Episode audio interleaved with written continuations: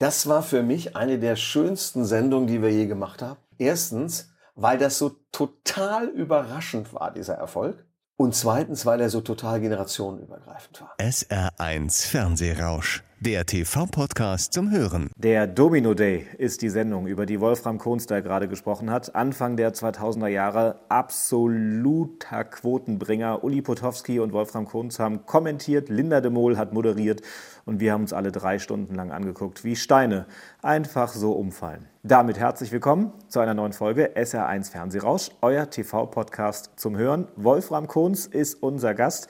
Kennt ihr unter anderem eben vom Domino Day, vom RTL Spendenmarathon. 24 Stunden am Stück moderiert er da jedes Jahr. Außerdem steht er morgens gerne früh auf, denn er macht Guten Morgen Deutschland, auch schon seit vielen, vielen Jahren. Seit über 30 Jahren ist er dabei, ist ein absolutes RTL-Urgestein und er jagt einen Rekord.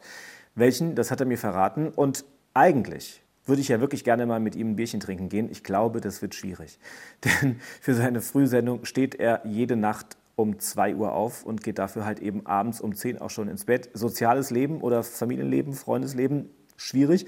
Wir haben so ein bisschen darüber gesprochen und ich wurde bestätigt. Also ich habe einige Kollegen, die arbeiten bei RTL und die haben schon gesagt, oh, wenn du zum Wolfram gehst, guter Typ, mit dem kommt man richtig gut aus und das habe ich auch gemerkt. Ein absolut sympathischer, sehr netter, offener Mensch. Ähm, wir haben eine Menge gelacht in dieser Stunde, aber auch ernste Sachen gesprochen. Wir haben über viele seiner TV-Shows gesprochen. Er hat ja auch mal irgendwelche Quiz-Shows gemacht, wie zum Beispiel Einer gegen 100 lief damals im Nachmittagsprogramm bei RTL oder die Neuauflage von Der Preis ist heiß. Harry Weinfurt fand es nicht so geil, was er da gemacht hat.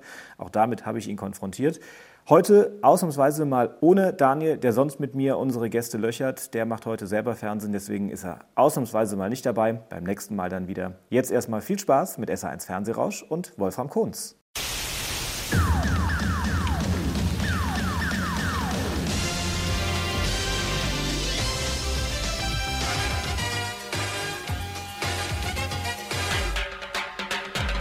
SR1 Fernsehrausch, der TV-Podcast zum Hören.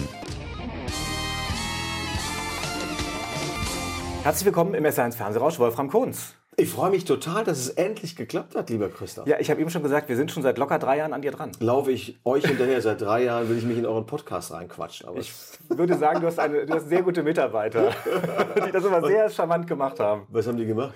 Die haben immer sehr nette Absagen geschrieben. Das, äh, Aber halt nett. äh, Na, gut. Okay, also nett ist wichtig, aber umgekehrt ist es, glaube ich, so. Ihr habt jetzt die ganz, ganz Großen und dass ihr mich jetzt auch mal hier erhört, dass ich hier als Gnadengast sein darf. Ich finde das sehr schön. Und wir haben mich total. Und es ist jetzt schon eine historische Ausgabe von Fernsehrausch, obwohl wir noch gar nichts gemacht haben, weil, Weil? es ist wirklich die erste Folge, in der Daniel nicht dabei ist. Das stimmt, ich habe euch eigentlich zu zweit hier erwartet. Ja, wäre ein bisschen eng geworden hier im Büro, deswegen ist es vielleicht ganz gut, dass er nicht da ist. Wir sind halt bescheiden und haben hier bei RTL kleine Büros, kleine Kammern. Wenn du irgendwas gebrauchen kannst hier aus dem Büro, schau dich schon mal um, ich muss die Bude ausräumen. Es gibt zwei, drei Sachen, auf die ich dich gleich ansprechen werde, aber vorher starten wir erstmal mit unseren fünf schnellen Fragen. Freue ich mich drauf. Die Schnellfragerunde. Echter vollständiger Name.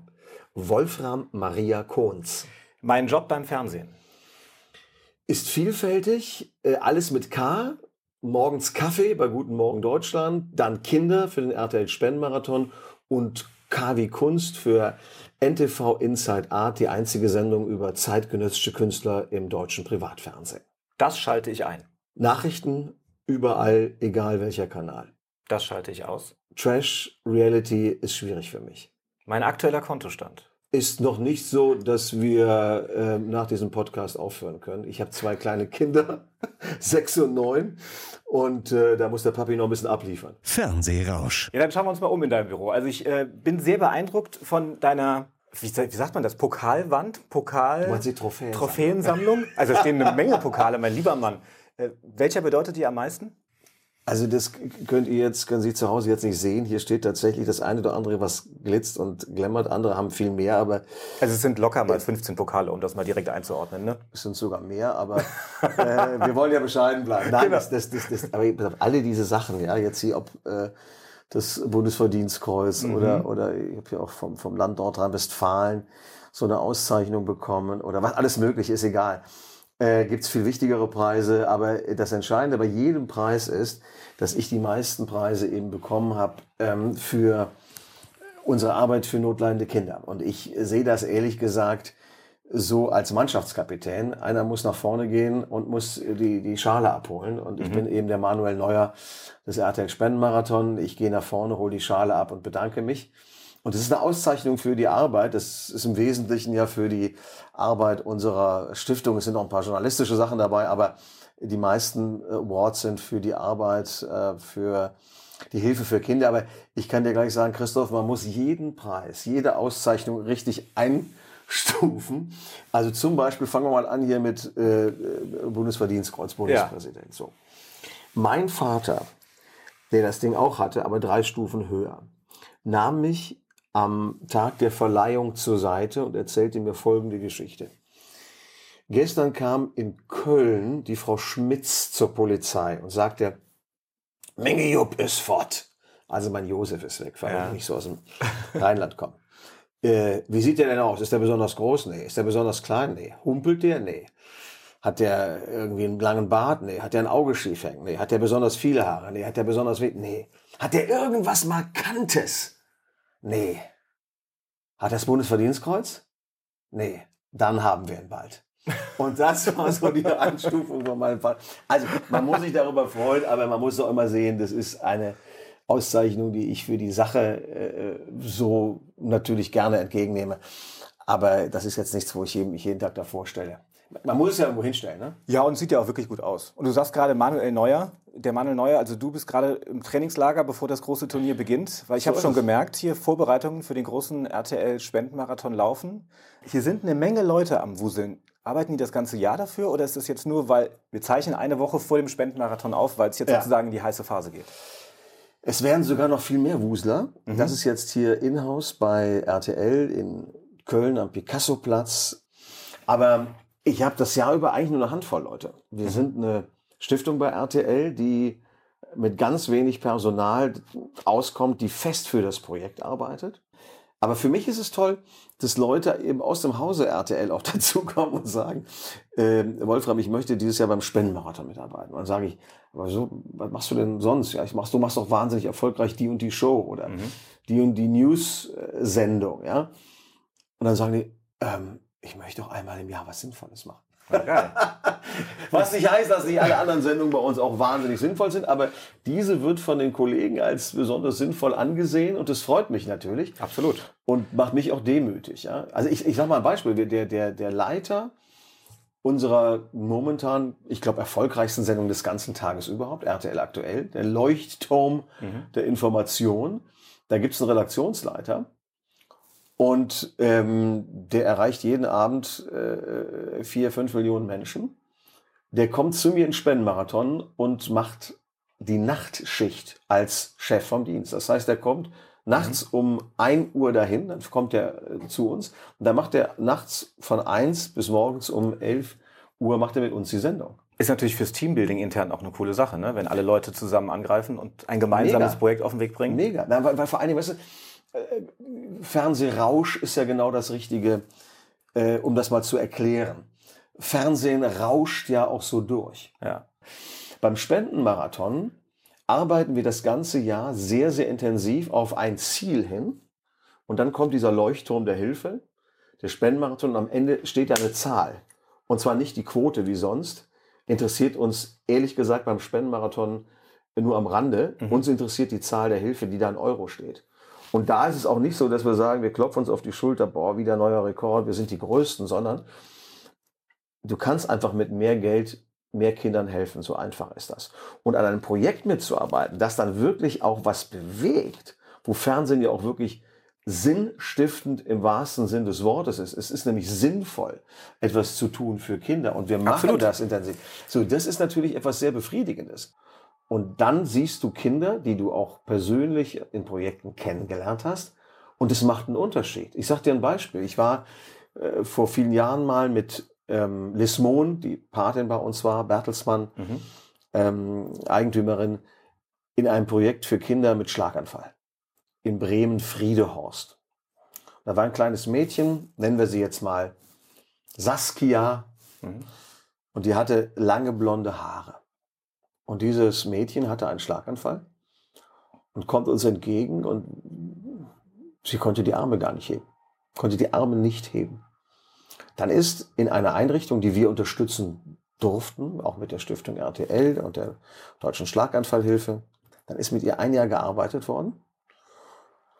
Und wir sind wieder hin, weil wir gehen immer wieder hin zu dem Projekt. Wir machen nicht einmal da Alarm und, und, und dann lassen wir die Leute äh, irgendwie zurück. Wir brauchen nicht, wir sind keine Motivjäger, sondern wir brauchen äh, auch wirklich den, den Kontakt ständig zu den Menschen, auch zu zeigen, wo das Geld ankommt und zu den Kindern insbesondere. Und dann sind wir ein Jahr später wieder hin und wieder mit Miss Mohn und das Mädchen, diese Saskia mit den langen blonden Haaren, kommt uns mit weit ausgestreckten Armen rechts und links entgegen, läuft uns in die Arme rein, ja. Und das mhm. sind die Momente, für die machst du es dann. Ja. In diesem Jahr zum 26. Mal, so lange gibt es den RTL Spendenmarathon schon. Der Vollständigkeit halber, es gibt auch vom Saarländischen Rundfunk und vom Südwestrundfunk die Aktion Herzenssache. Die super ist. Auch toll, da werden auch Spenden gesammelt für benachteiligte Kinder und Jugendliche. Am Ende ist es egal, wo man spendet, Hauptsache es kommt bei denen an, die es wirklich brauchen. Das ist ganz wichtig, dass du sagst und die Herzenssache ist eine fantastische Aktion, eine fantastische Initiative und mein Credo, und das sage ich hier auch jedem im Hause, ist keine Konkurrenz in der Hilfe. Das ist das A und O. Ja. Das Wichtigste ist auch noch nicht mal das, was wir an, an, an Spenden sammeln, sondern das Wichtigste ist die Awareness, die wir schaffen. Mhm. Wir machen den Spendenmarathon einmal im Jahr. Wir machen aber das ganze Jahr über auf diese Themen aufmerksam. Ich habe mehr Sendezeit zum Thema Kinder ähm, außerhalb des Spendenmarathon als im Spendenmarathon selbst. Aber das ganze Jahr über auf allen in Sendungen, verschiedenen Magazinen allen Plattformen, ja, ja, natürlich, auch digital. Ja. Immer wieder das Thema Kinder in den Fokus rücken. Und das hat verschiedenste Spielarten. Das hat natürlich zu tun mit den Folgen der Pandemie momentan ganz stark. Das hat zu tun mit Kindern, die in den Flutgebieten in Rheinland-Pfalz, in Nordrhein-Westfalen mit ihren Familien betroffen waren.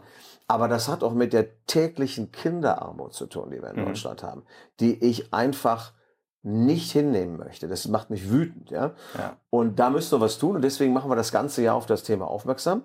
Und ich weiß auch, dass Leute, die bei uns das gesehen haben, vielleicht bei Herzenssache spenden ja. oder direkt bei Hilfsorganisationen. Und es ist wunderbar. Ja. Ich finde es wunderbar. Nur mit einer Allianz der Hilfe können wir für Kinder in Deutschland wirklich etwas tun. Wir haben dieses, dieses Glück, dass der Sender sich vor einem Vierteljahrhundert entschlossen hat zu sagen, das ist unser Thema, da kümmern wir uns drum.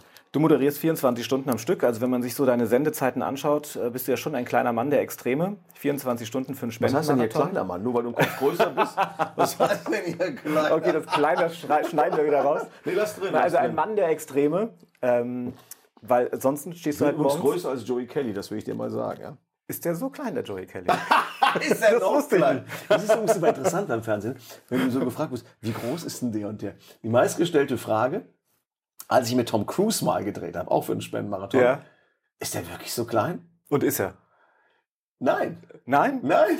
Ja? Ist das einfach der Tom Cruise, entweder hatte er fantastische, ich mogel mich 15 Zentimeter größer und keiner merkt's Stiefel an.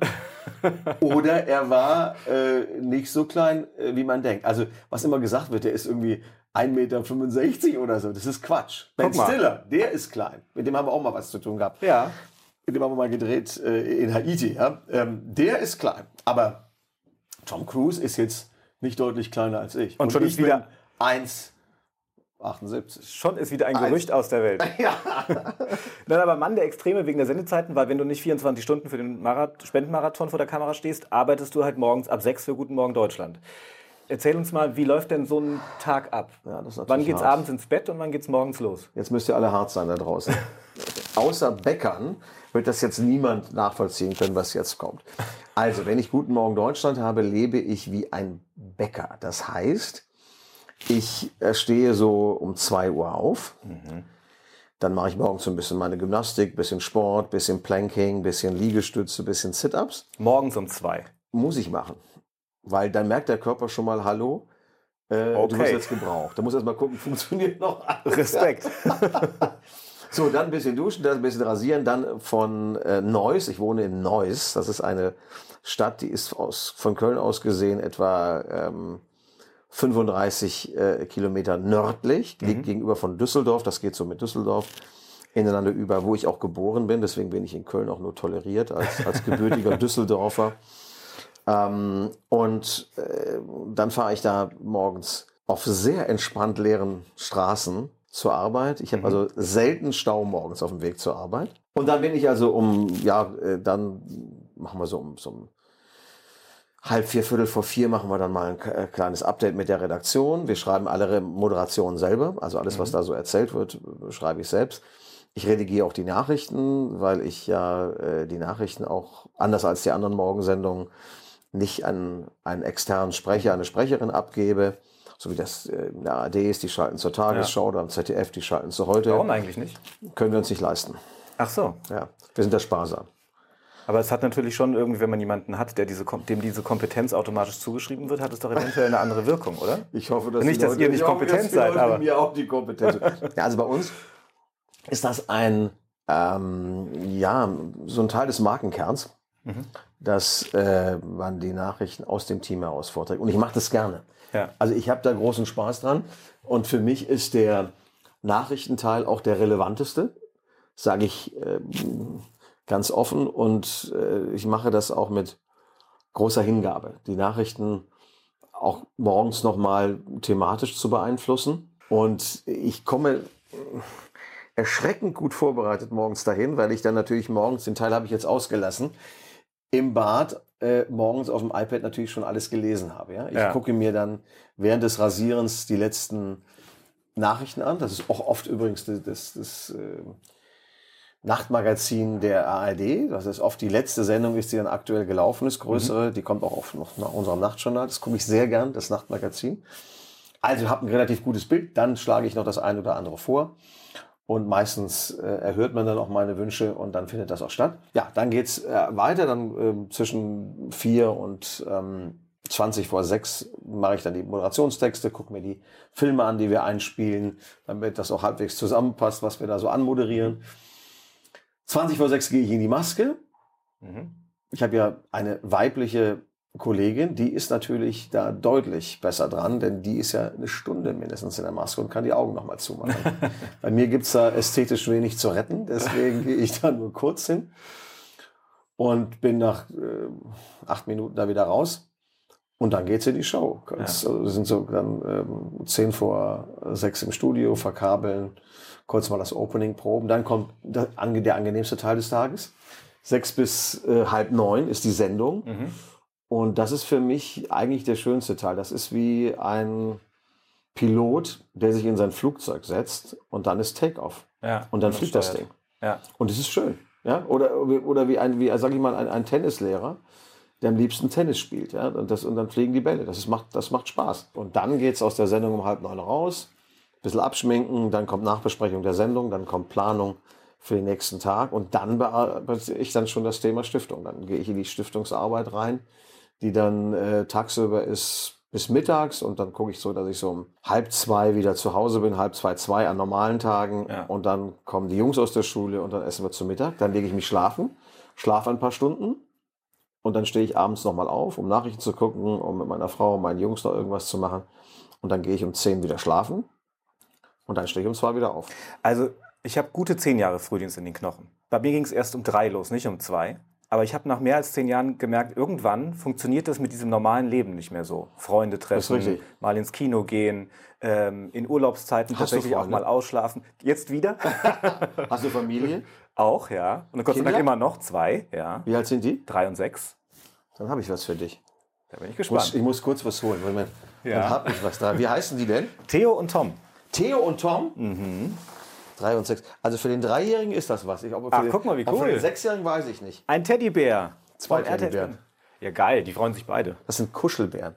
Das sind Kuschelnachhaltigkeitsbären. Cool. Vielen Dank. Und eigentlich mögen die Kinder die. Ob der Sechsjährige weiß ich nicht. Ob der sagt, geh mir weg. Du Doch. probierst es aus. Doch, ich glaube schon, dass der sich noch Sonst freut. kuschelst du damit, Christoph. Aber wie, wie, wie ist das mit deinem Privatleben? Also es ist ja wirklich schwierig, da ein Privatleben noch zu haben. Ja, das stimmt. Das stimmt. Ähm, ich habe das ja viele Jahre gemacht, ohne Familie zu Ja. haben.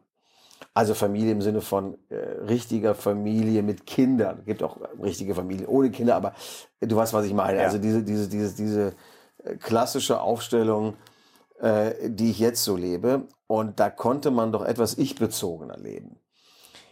Man ist im wahrsten Sinne des Wortes, wenn man Frühsendungen macht, asozial, also aus dem sozialen Umfeld herausgerissen. Ja. Ich habe das gar nicht als so schlimm empfunden, weil ich immer die schönen Seiten gesehen habe. Dieses ohne Stau zur Arbeit hin, Mhm. ohne Stau zur Arbeit weg. Ähm, ich bin ein großer Freund des Mittagsessens. Ja, ich liebe Mittagessen. Ich finde Mittagessen wunderbar. Ja. Und dann Mittagessen zu gehen, ja, also jetzt gerade sitzen wir hier in Köln und es ist keine Wolke am Himmel, die Sonne scheint. Ja. Ich sitze gern gern draußen, auch jetzt sogar im Herbst noch, finde das wunderbar und kann auch schon mittags äh, äh, genießen. Da kann man auch ein Viertel Wein auch schon mal trinken, weil man dann ja schlafen geht. Ja, und du hast ja Feierabend. Das ist dann der Feierabend. Ich habe dann Feierabend. Ich jetzt mit der Stiftung habe ich eigentlich nie Feierabend, aber Ja. Äh, ich bin jemand, der sehr, sehr gut abschalten kann. Konntest du das auch immer hinlegen und schlafen? Ja, ich bin nicht so der Mittagsschläfer. Für mich war der Tag dann gelaufen, wenn ich nochmal wach geworden bin. Okay, das, ganz schwierig. das ist natürlich, dann kannst du es nicht Ja. machen. Die wichtigste Eigenschaft, die man haben muss, wenn man Frühstücksfernsehen macht, ist immer und überall schlafen zu können. Du musst keinen Jederzeit. Pulitzer, du musst keinen Pulitzerpreis gewinnen. Du musst immer und überall schlafen können. Mich kannst du während des Rosenmontagszugs auf die Domplatte legen, da kann ich pennen. Und zwar sofort. Dein Körper ist ja auch konditioniert. Also seit 91 bist du bei Guten Morgen Deutschland. Ja. Und es läuft ein innerer Countdown. Bei dir wahrscheinlich, ne? März 2024. Das ist die große Zielmarke. Warum? Der Christoph ist unfassbar gut vorbereitet. ich habe in meinem Größenwahn tatsächlich das Ziel, in diesen März 24 reinzukommen, weil ich dann einen Weltrekord hätte. Ja. Ich sage immer hätte. Im Fernsehen muss man immer im Konjunktiv sprechen. Das weiß man ja nie, wie weit man da so kommt. Ich hätte dann den Weltrekord, weil es nur noch einen Kollegen gibt, einen Franzosen, der hat fürs französische und kanadische äh, Fernsehen das gemacht. Dieser eine Kollege hat noch länger Morgenmagazin gemacht als ich. Der hat das 33 Jahre gemacht Mhm. knapp. Und ähm, dann wäre ich soweit und könnte den Titel Mensch, der am längsten morgens Fernsehen gemacht hat, den könnte ich dann ähm, hier aufhängen. Geil. Ja, ein bisschen Platz ist noch. Also ich bin, Aber wir sind ja nicht mehr im Büro. Das ist, das ist dann mehr etwas, das ist mehr ein, ein sage ich mal, ein innerer Preis dann.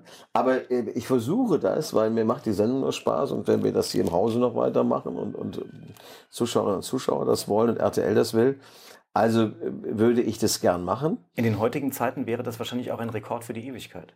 Das weiß man nicht. Ich weiß nicht, kommt wer noch keiner wo mehr auf ran. der Welt. Äh, wahrscheinlich, ja. Aber ich, ich habe ich hab jetzt gar nicht die Recherche gemacht, wer dann auf den Plätzen zwei und drei. Vielleicht ist da jemand, der ist, hat eine Woche nach mir angefangen und sendet irgendwie in, in Neuseeland oder Ja, so und der überholt mich dann eine Woche später. Ich weiß es nicht. Aber wir nehmen das mal mit. Du weißt ja, man muss ja die Feste feiern, wie sie fallen. Und wenn wir das hinkriegen, ist es, ist es toll. Und wenn wir das nicht hinkriegen, bin ich eben nur deutscher Rekordhalter. Wahnsinn. Also wir drücken die Daumen, dass es klappt.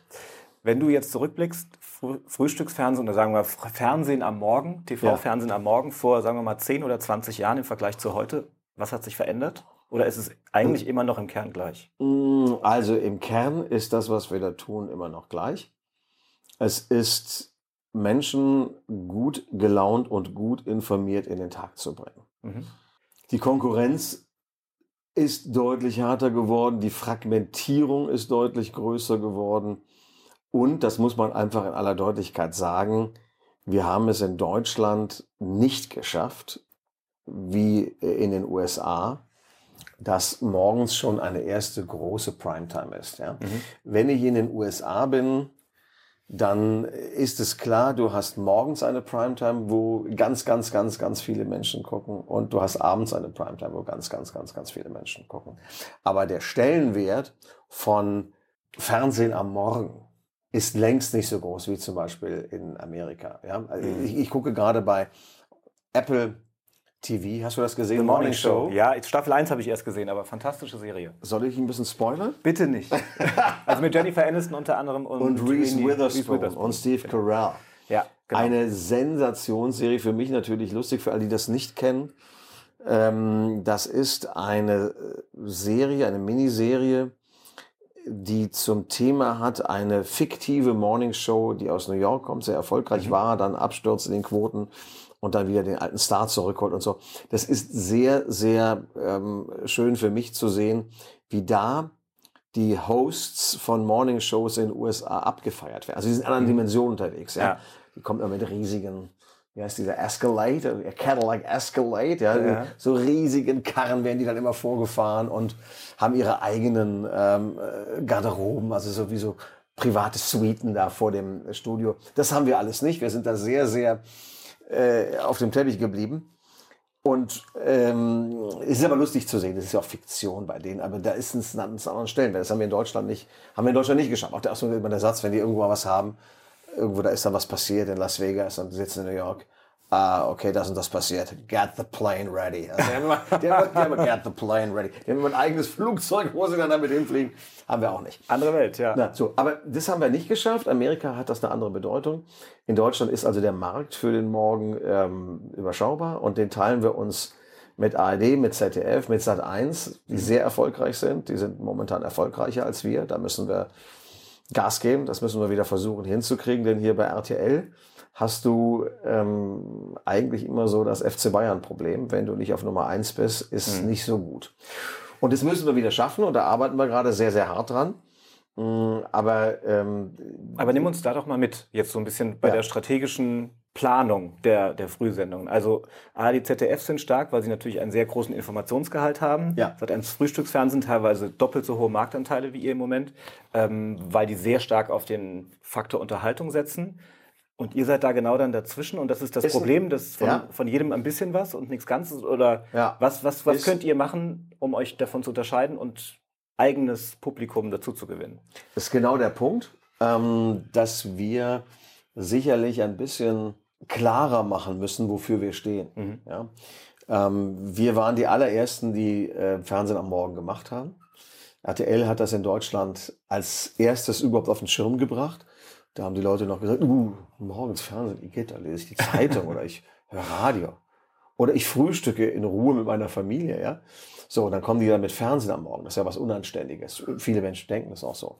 Aber wir waren sicherlich ähm, die unterhaltsamsten. Wir waren auch mit die informativsten. Ich glaube, wir haben die Wundertüte am äh, intensivsten gefüllt mit den unterschiedlichsten Dingen.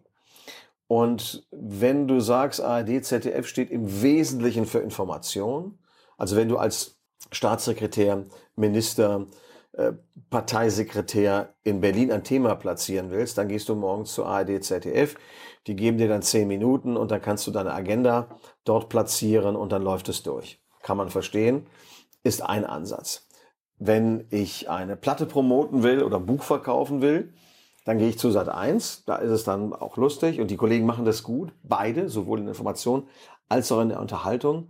Wir versuchen eigentlich die Menschen mehr mit bewegenden Geschichten morgens abzuholen, mit starken Filmen und äh, auch eine andere Taktung zu haben. Du kriegst bei uns schon von den äh, Geschichten aus der Welt der Show ähm, bis zu Koalitionsverhandlungen äh, kriegst du alles in einer äh, wirklich guten Mischung.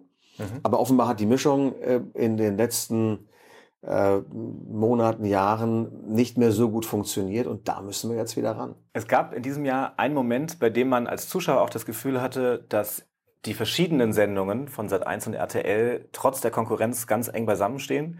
Das war der Moment, als bekannt wurde, dass Jan Hahn überraschend gestorben ist. Ja. Ähm, das hat mich schon sehr beeindruckt. Da habt ihr auch in eurer Sendung bei RTL die Kollegen von Sat1 zu Wort kommen lassen. Ja, weil es Dinge die, die gibt, die sind größer als Fernsehen. Viele Dinge. Ja.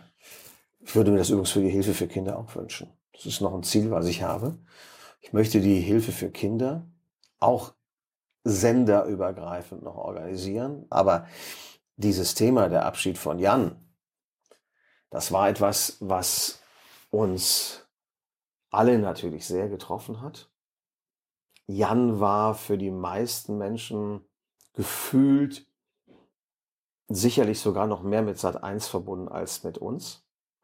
Da war er länger, da war er auch prägend tätig. Mhm. Und dass die Kollegen, die mit ihm so viele Jahre zusammengearbeitet haben, auch so bewegend, empathisch, würdevoll, aber auch wahnsinnig betroffen Abschied genommen haben, das war zutiefst menschlich. Ja. Und ich glaube, es gibt diese Augenblicke der Menschlichkeit im Fernsehen nicht so oft. Das war so einer. Leider aus einem unfassbar traurigen Anlass. Ja.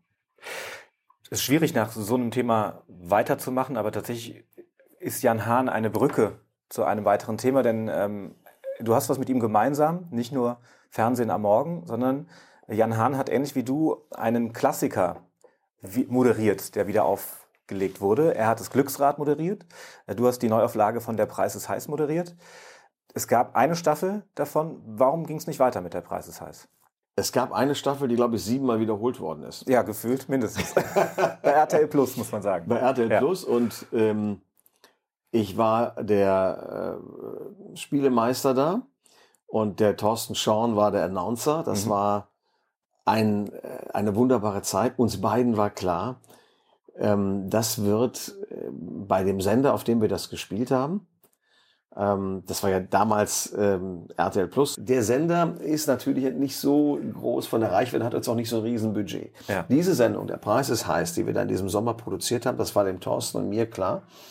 Das könnte der bestbezahlte Ferienjob unseres Lebens werden. Ja? und äh, auch der lustigste. Das war unglaublich intensiv. Das war unglaublich lustig.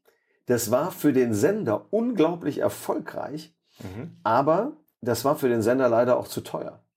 Diese Sendung rechnet sich nur, wenn man es auf einer etwas größeren Plattform abspielt, die so interessant ist, dass das, was du da an Preisen auslobst, auch von der Industrie gestellt wird. Mhm. Wenn du die Preise einkaufen musst, weil die Industrie nicht das Gefühl hat, wenn ich da beim Fernseher äh, in die Sendung mache, dann habe ich da einen großen Werbeeffekt von, sondern du musst die Sachen einkaufen, ja. dann ist es teuer.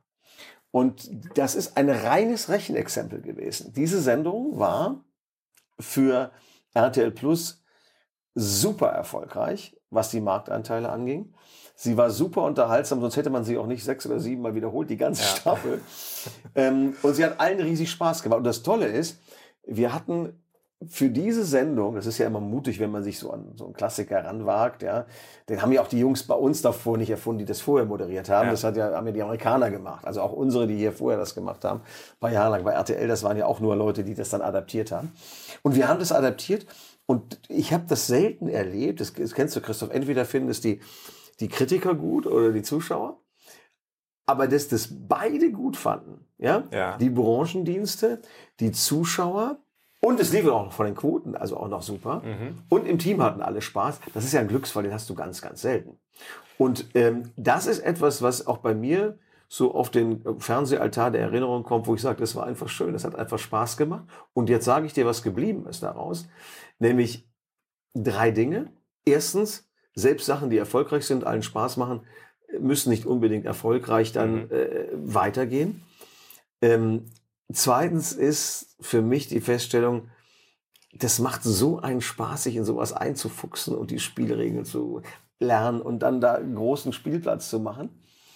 Und das dritte ist, es ist eine Freundschaft geblieben. Mit Thorsten? Thorsten, ja. Wir haben, wir haben seitdem einen, einen, einen kleinen Freundeskreis, da sind sechs Leute drin. Ähm, Thorsten und sein Mann, ähm, meine Frau und der damals für RTL Verantwortliche für äh, diese Sendung der Jan. Ähm, wir treffen uns seitdem regelmäßig und haben großen Spaß. Thorsten Schorn, für alle, die ihn nicht kennen, äh, also in Nordrhein-Westfalen kennt ihn jeder, weil er lange Zeit bei 1 Live moderiert hat, jetzt glaube ich bei WDR 2. So ist es. Ähm, ist die Stimme von Shopping Queen und von vielen anderen und Sendungen. In der Show mit Gottschalk, Schöneberger, Richtig. Jauch, der genau. Kollege, der oben in der Kabine sitzt und die Aufgaben runterschickt. Und versucht Thomas Gottschalk irgendwie die Regeln beizubringen, ja, genau. Gelingt ihm selten, wie wir ja bei Wetten das auch gesehen haben. Jetzt am Samstag ist Michelle ja auch nicht gelungen. Ja, ja eben. Der Einzige, der bei Wetten das die Wette richtig erklärt hat, war ja Frank Elstner mit der letzten Wette. Aber das, das ist das Gute an Thomas Gottschalk, der braucht es nicht. Der ist trotzdem Absolut. mega. Genau. Ja, der ist trotzdem mega. Zu der Preis, das heißt, er dann und ich waren bei einer Sendung da. Äh, haben wir uns da auch gesehen? Nee. Da haben wir uns nicht gesehen. Warum ähm, nicht? Wir haben gehofft, dass wir ausgewählt werden. Äh, vor allem der Daniel, ähm, der wollte unbedingt mitspielen. Ihr wart im Publikum. Wir waren im Publikum, genau. Und wir waren tatsächlich Dann haben wir uns doch gesehen. begeistert, weil die, die Kulisse war toll. Das ganze Ding war super. Ja, aber auch, also natürlich, man hatte sehr viel Spaß, wenn man dabei war. Kannst du? Du kannst es besser. Also wir waren begeistert, aber wir haben auch mit einem gesprochen, der nicht so begeistert war, wie du dir denken kannst, nämlich mit Harry Weinfurt, der es, der es vorher viele, viele Jahre moderiert hat. Ja. Ähm, dem hat es nicht gefallen. Kannst du das verstehen? Überrascht dich das jetzt, Christoph?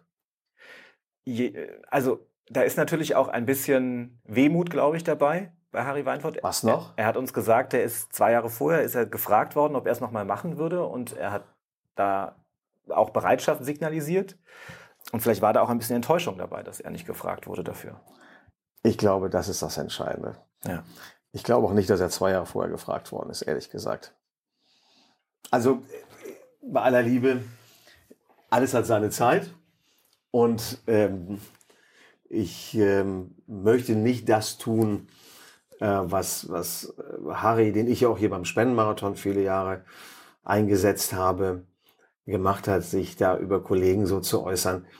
Das, was er da so geäußert hat und was mir zugetragen worden ist, er hat mich äh, von der, ich will es mal vorsichtig ausdrücken, Illoyalität her sehr überrascht.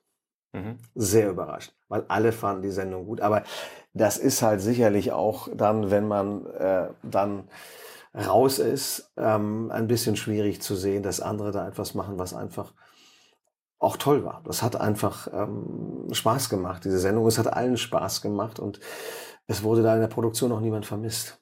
Mhm. das ist schön formuliert. Ich überlege, ob ich dir noch so ein paar Sätze vorlesen soll, die er uns damals gesagt hat. Äh, Wenn du das für wichtig erachtest, kannst du das gerne tun. Nee, es ist zumindest, es sind einige Sätze und ein Satz ist tatsächlich auch auf dich bezogen. Ähm, er hat nämlich zur Moderation gesagt, die mussten ihre hauseigenen RTL-Moderatoren beschäftigen, die Verträge aber keine Sendung haben. Weil die dann einfach günstiger wären, als wenn sie jemanden wie ihn einstellen. Aber da kann er mich ja nicht gemeint haben, oder? Weil ich habe einen Vertrag und ich habe sehr viel zu tun. Ja. Ich habe äh, Guten Morgen Deutschland, ich habe die eine Sendung über Kunst, ich habe den Spendenmarathon, also ich habe sehr viel zu tun. Wen hat er da gemeint? Ich weiß es nicht. Äh, Ich kann es nicht gewesen sein. Ich habe das on top gemacht. Ich habe sogar auf meine Sommerferien äh, dafür verzichtet, weil ich sonst gar nicht, gar nicht unterbekommen hätte. Aber ähm, ja, daraus spricht, Christoph, du bist ja auch schon ein bisschen im Geschäft, sicherlich eine gewisse Enttäuschung, dass man nicht auf die alten Tage nochmal aus der Garage geholt wird. So lassen wir es stehen und sprechen noch kurz über eine andere Show, von der ich mir sehr wünschen würde, dass sie ein Revival erfährt. Jetzt bin ich gespannt. Tatsächlich, und das ist jetzt keine Schleimerei, das meine ich ernst, einer gegen 100. Lief damals bei RTL Ja. um 17 Uhr. Das war auch eine Sendung, die wegen des großartigen Erfolgs dann leider nicht fortgesetzt wurde. Ja, du hast sie moderiert, ist ein Ja. Kandidat angetreten gegen 100 Menschen, die Studiokulisse Warst du auch im Studio? Nee, da war ich leider nicht, da war ich noch ein bisschen, nee, was- wann war denn das? 2008? Hätte ich schon im Studio sein können, doch. Ähm, Wie alt bist du jetzt, Christoph? Äh, 39. 39. Ja, ich musste Wann wirst du nachrechnen. 40? Nächstes Jahr im Juli. Machen wir da eine große Party? Einer gegen 100? Ja, gerne. nee, einer mit 100. dann Einer mit 100, genau. Wenn wieder 100 Und alle, zusammenkommen die jetzt dürfen. hier zuhören, wenn Sie jetzt hier zuhören, der Christoph macht eine große Party nächstes Jahr. Wo ist sie denn? Wo wohnst du denn? Äh, in Frankfurt. Na, da kann man doch schön feiern. Vielleicht feiern wir sie aber auch im Saarbrücker Ludwigspark. Da bin ich auch relativ häufig, beim ersten FC Saarbrücken. Mal Mit gucken. dem schönen Leitsatz in, im Saarland, Hauptsache gut Guess. Guck mal, du kennst dich aus. Natürlich. Ich liebe kommt's? das Saarland. Wie kommt's? Naja, ich war ja auch in Luxemburg, da bin ich immer durch Ja. Saarland gefahren. Wir haben da äh, Hilfsprojekte im Saarland. Wir haben ähm, viele, viele Stammzuschauer da. Liebe das Saarland. Mhm. Und ich bin mal die Saarschleife Ja. durchgeschwommen. Geschwommen. Geschwommen. Wir hatten da eine, einen tollen Kooperationspartner, der aus dem Saarland kommt.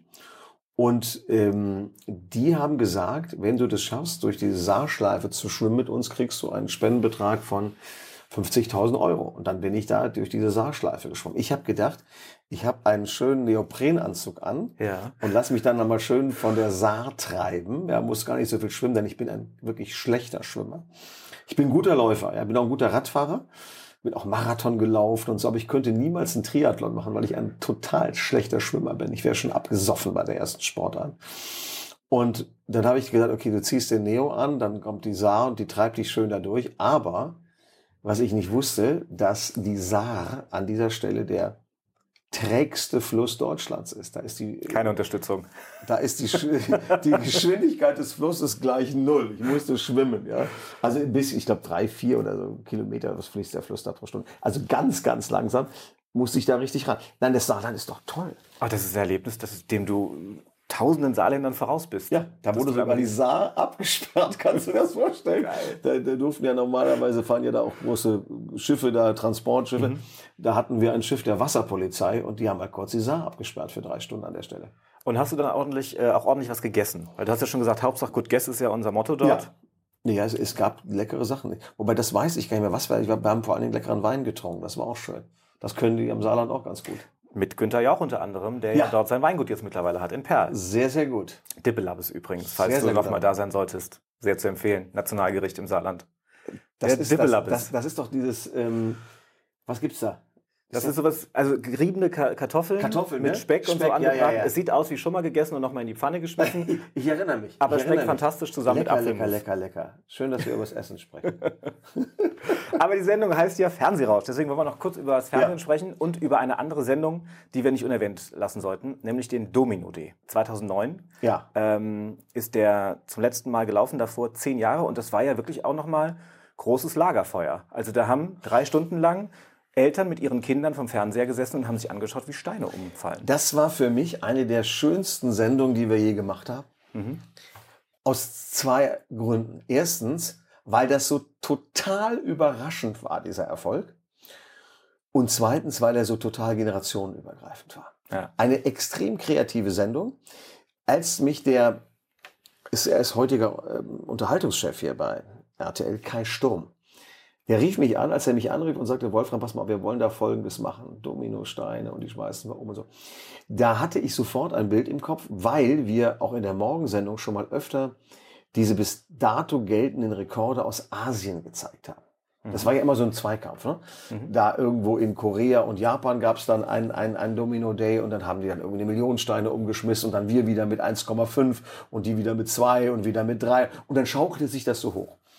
Und, ähm, aber ich hatte dieses Bild im Kopf und dann denkt man erst, oh Gott, zwei Stunden. So. Und da habe ich ja mit Uli Potowski gemeinsam in einer ein Quadratmeter großen Kabine gesessen. Wir haben das kommentiert. Unten waren verschiedene Moderatoren, Linda de Mol am Anfang, Frauke Ludewig dann später. Es waren tolle Stars da. Shania Twain, auch war die süß, die hat da gesungen und was der Teufel was. Das war wirklich schön.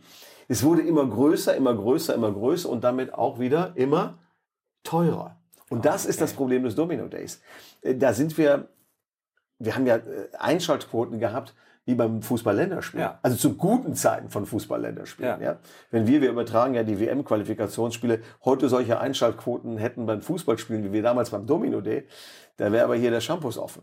Oder das Kölsch. ja. So. Und das hat so einen Spaß gemacht. Die waren so kreativ, was sie mit den Steinen da aufgebaut haben. Robin Weiersch, der Dominator, der, der Holländer, der aufgebaut hat, mit seinem Team, das war super. Und wir hatten einen Spaß. Das wurde nur produziert in Holland, meistens in einer Messehalle, Ja. wo dann bis ein paar Tage vorher noch an, an der Seite so ein Viehmarkt stattgefunden hat. Und dann hattest du eine unglaubliche Melange da in, in, der, in der Luft. Es roch immer so ein bisschen, durch die Scheinwerfer wurdest du auch so aufgeheben, gewärmt. es roch nach Klebstoff, nach Kunststoff, nach Holz vom, vom, vom Domino Day. Und es roch nach Kuhkacke von dieser, von dieser Messe nebenan. Und Uli und ich, wir saßen dort in so acht Meter Höhe in einer, in einer Kabine, neben uns auch andere Länder, Russland, Slowenien, Österreich, wer das alles übertragen hat, wie im Fußballstadion. Und es wurde immer heißer, es wurde immer äh, äh, muffiger, aber wir haben einen Spaß gehabt und das würden wir gerne wieder mal machen. Aber es ist halt wahnsinnig teuer. Ja? Und am Anfang haben wir das für relativ kleines Geld damals von John de Mol angeboten bekommen. Die Holländer waren diejenigen, die das im Wesentlichen gemacht haben, produziert haben. Und das hat nicht so wahnsinnig viel Geld gekostet. Wir haben uns draufgesetzt und haben es mit übertragen. Und am Ende waren wir äh, dann äh, als äh, Sender da verantwortlich und hatten unglaubliche Kosten. Denn es ist ein Unterschied, ob du 500.000 Dominosteine aufbaust oder am Ende 5 Millionen. Ja. Kannst du dich noch an die ersten Worte der ersten Sendung Domino Day erinnern? Nein, von sag du sie mir. Sie waren von Linda de Mol. Linda de Mol, was hat Linda gesagt? Scheiße, der Teleprompter ist ausgefallen. War das so? Das waren die ersten Worte des hatten- ersten Domino Days. Wir hatten keinen Teleprompter, weil wir saßen ja oben in der stinkigen Kabine, wir hatten andere Probleme. Ja? Aber ich habe wahrscheinlich gar nicht gehört.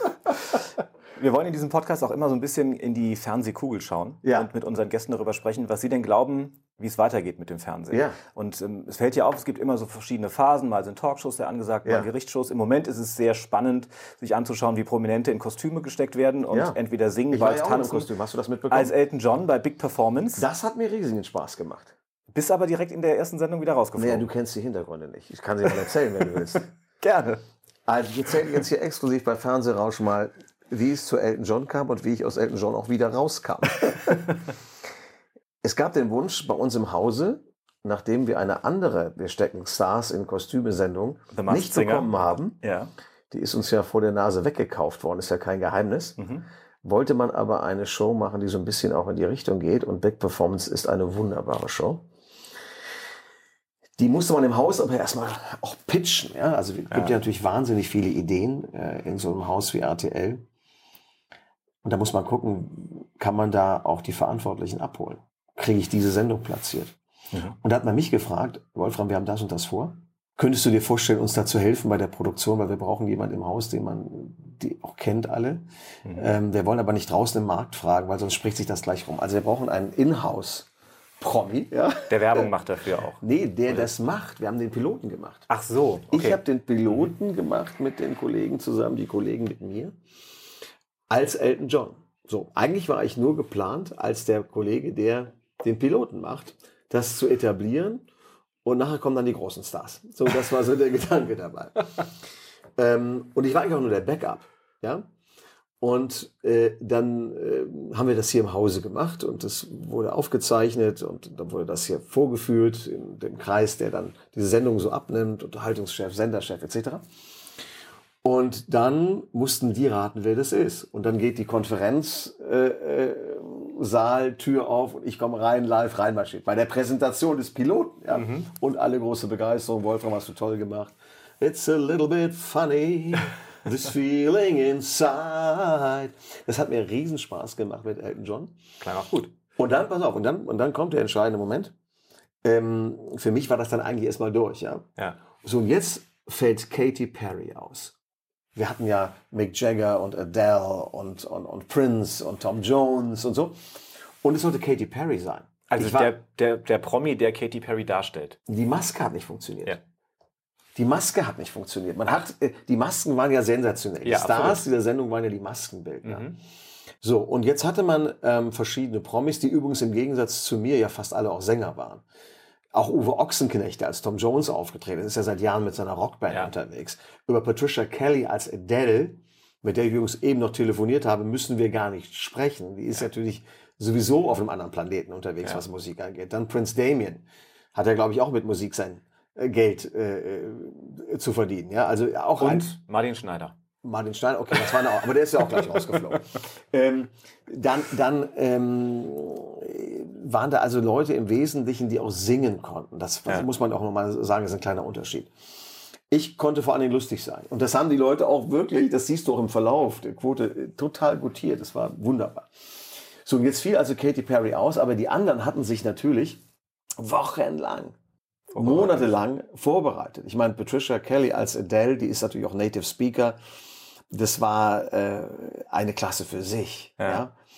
Ja. Ähm, ich habe dann für mich auch entschieden, also mit der Stimme kannst du es nicht reißen. Das ist mal klar. Also wenn ich der Beste ist, muss der Lustigste sein. Und ich habe hier die erste Runde sogar gewonnen. Da in der Show Mhm. habe ich die erste Runde habe ich gewonnen, aber in der zweiten bin ich dann rausgeflogen. Aber ich glaube, dann gegen ähm, Adele dann rauszufliegen, das ist ja, glaube ich, kein, kein, ähm, keine Schande, ja, wenn, wenn es Patricia Kelly ist. Das sind im Moment die angesagten Shows. Und äh, weil du gerade schon gesagt hast, da warst du auch beim Dummy dabei. Was werden jetzt denn gerade so für Dummies produziert? Wo könnte die Richtung hingehen, so in den nächsten drei, vier Jahren? Was werden die neuen Lagerfeuer, wobei es die ja nicht mehr Momentan, richtig momentan ist es, das siehst du ähm, bei uns im Programm, eine deutliche Verschiebung in den Bereich Relevanz hinein. gibt. Mhm. Das sehen wir auch bei den Kollegen von ProSieben. Da klappt einiges ja toll, ganz toll, was überraschend plötzlich passiert. Reportagen zum Beispiel bei Ja, ProSieben? oder wenn, wenn, ja, wenn, wenn Joko und Klaas da plötzlich Mhm. äh, sich melden stundenlang und den Pflegealltag beleuchten, das klappt toll. Also ich glaube schon, dass Relevanz weiterhin ein, ein Thema wird. Ich habe diesen schönen Satz mal erfunden, äh, Relevanz statt Firlefanz. Und ähm, ich hoffe, dass ich das noch eine Zeit lang halten wird. Aber es ist auch eine große Sehnsucht nach ähm, Eskapismus da.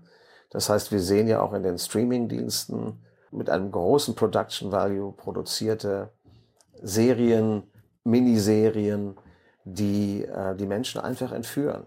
International vermarktbar, das ist sicherlich auch ein, ein Trend, weil man aus Stoffen, die wir hier haben, auch etwas produzieren kann, was international Aufmerksamkeit erregen wird. Mhm. Das, da geht auch die Reise hin. Ja? Also aufwendig produzierte fiktionale Inhalte, die du eben nicht nur einmal linear im TV spielst, sondern die du über verschiedene Vermarktungsketten weiter auch präsentieren kannst. Dann schauen wir mal, wo die Reise hingeht mit dem Fernsehen. Unsere letzte Frage, die wir jedem Gast stellen. Wie ist schon vorbei? Hat einen ähnlichen. Ja, wir sind schon. Und das ohne den Daniel? Ohne Daniel. Daniel, wenn du uns jetzt hörst. Dann wären wir mindestens doppelt so lang, weil der hätte Was ja ist denn los? Ja. Und du hättest auch noch ein Bärchen bekommen, Daniel. Das Hat er Pech gehabt. Unsere letzte Frage. Ja. Einen kleinen Teil, glaube ich, kenne ich schon der Antwort, aber ich bin auf den Rest gespannt. Wo siehst du dich in fünf Jahren? Ich sehe mich in fünf Jahren genau um diese Zeit im Garten das Laub wegräumen mit meinen Jungs, die dann schon größer sind. Und ich sehe mich dann hoffentlich weiterhin hier in der Stiftung RTL Wir helfen Kindern. Mhm mit dann dem 30. RTL Spendenmarathon oder 31. schon. Ich hoffe, dass ich dann äh, den Weltrekord habe. Absolut. mit, mit der längsten Moderation einer, einer Morgensendung. Und ich sehe mich auch weiterhin in dem Bereich Kunst, wenn wir das weitermachen können, über die wir gar nicht gesprochen haben, NTV weil die das zu spitz ist. NTV Inside Art, das ist eine Sendung, die mir auch ganz große Freude macht, weil sie so eine ganz andere Farbe ist. Da würde ich gerne ein bisschen mehr machen. Wir drücken dir die Daumen für den Rekord ja, dann kommst du wieder? Klar, jederzeit. Gut. Machen wir, dann und machen wir eine Folge zu dritt SR1 Fernsehrausch mit dem Daniel. Da würde ich mich sehr freuen und alles, was da so kommt noch an Sendungen, die wir vielleicht auch, ich merke ja schon, du hast eine Affinität auch für diese Spielesendung, äh, da musst du dann auch unbedingt als Kandidat nochmal rein. Du siehst ja im Fernsehen ist nie etwas ausgeschlossen. mein Vater pflegte immer zu sagen, dass Hosianna und das Kreuzige ihn liegt nirgendwo so eng beisammen wie in der Politik und beim Sport und ich möchte ergänzen, auch im Fernsehen. Es kann immer alles sehr schnell hoch äh, gejubelt werden und dann wieder tief abstürzen. Das Entscheidende ist, dass wir normal bleiben oder wie ich den Kollegen hier auch den neuen immer rate, immer schön auf dem roten Teppich bleiben. Ein wunderbares Schlusswort. Vielen Dank. Danke, Christoph, war toll. Danke euch, dass ihr zugehört habt. SR1 Fernsehrausch. Moderation Daniel Franzen und Christoph Tautz. Alle Folgen in der ARD Audiothek.